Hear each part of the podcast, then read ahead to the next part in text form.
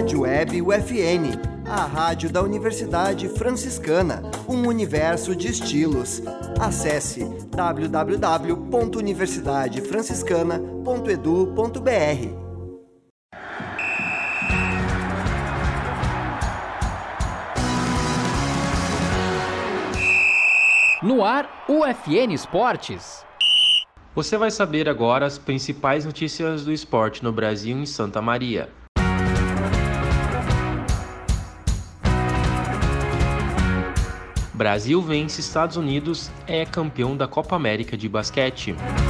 No Maracanã, Inter perde para o Fluminense.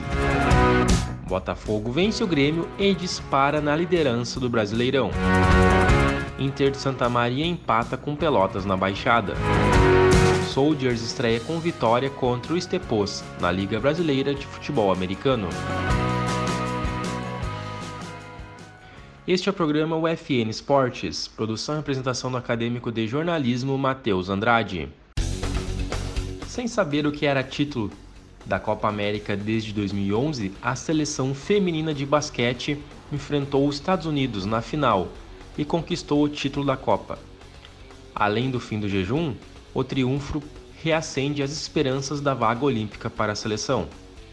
Por conta da colocação na competição no México, a equipe vai ter a chance de se classificar para Paris de 2024 através do pré-olímpico. Com o troféu, o Brasil se isola como o maior vencedor com a Copa América Feminina com seis canecos. Os Estados Unidos, que buscava o tricampeonato seguido, aparecem empatados com a Cuba, na segunda colocação, ambos com quatro conquistas. O Fluminense venceu o Inter por 2 a 0 no domingo, dia 9, no Maracanã. O placar foi construído no primeiro tempo, com gols de Cano e Martinelli. O Colorado, que teve estreia do equatoriano Éder Valência, sua grande contratação na janela de transferência, perdeu uma invencibilidade de 10 jogos na temporada. Com a vitória, o Fluminense chegou a 24 pontos e saltou para a quarta colocação no Campeonato Brasileiro. O Inter segue com 21 e caiu para a décima. O Colorado volta a campo no domingo, dia 16, às 6h30 da noite contra o Palmeiras no Beira Rio. O Botafogo venceu o Grêmio por 2 a 0 no domingo, dia 9, na Arena do Grêmio. Os gols foram marcados por Eduardo e Carlos Alberto.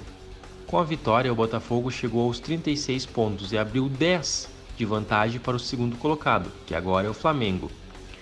O Grêmio caiu para a terceira colocação com os mesmos 26 pontos do Flamengo. Os dois times voltam a campo na quarta-feira, dia 12. Às 7 da noite, o Grêmio recebe o Bahia na Arena pelo jogo de volta das quartas de final da Copa do Brasil. No mesmo horário, o Botafogo enfrenta o Patronato, pelo play-off das oitavas de final da Sul-Americana. A despedida do Inter de Santa Maria diante do seu torcedor na divisão de acesso foi com empate sem gols contra o Pelotas no domingo, dia 9, em duelo da penúltima rodada da primeira fase da competição. O Alvirrubro entrou em campo já eliminado matematicamente após os resultados de sábado e a perda de três pontos pela escalação irregular de Wilson Júnior. O jogo foi marcado por brigas dentro do estádio entre torcedores do Inter e Pelotas. Antes de a bola rolar, pedras e tijolos foram arremessados de ambos os lados. Um torcedor do Pelotas acabou se ferindo, mas sem gravidade. O próximo compromisso do Alvirrubro é contra o Novo Horizonte, pela Copa FGF, no dia 19 de julho, no Presidente Vargas. O Santa Maria Soldiers começou a Liga Brasileira de Futebol Americano, a BFA, com vitória. O time santamariense venceu o Estepos de Santa Catarina por 21 a 14, no sábado, dia 8, no estádio dos Eucaliptos. No histórico do confronto, os soldados somam cinco vitórias e somente uma derrota para os catarinenses. Na primeira fase ainda, o Soldiers vai enfrentar o Timborrex, dia 29 de julho em Santa Maria, União da Serra de Caxi em Caxias do Sul, no dia 19 de agosto, e o Almirante FA em Itajaí, em 23 de setembro. Os quatro primeiros avançam aos playoffs até a definição do campeão da Conferência Sul, que depois vai representar a região no mata-mata nacional junto aos outros vencedores.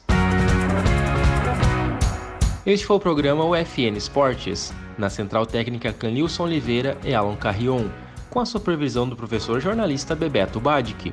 O programa vai ao ar todas segundas-feiras, às nove da noite, e sextas-feiras, nove e meia da noite. Obrigado pela audiência. Tchau!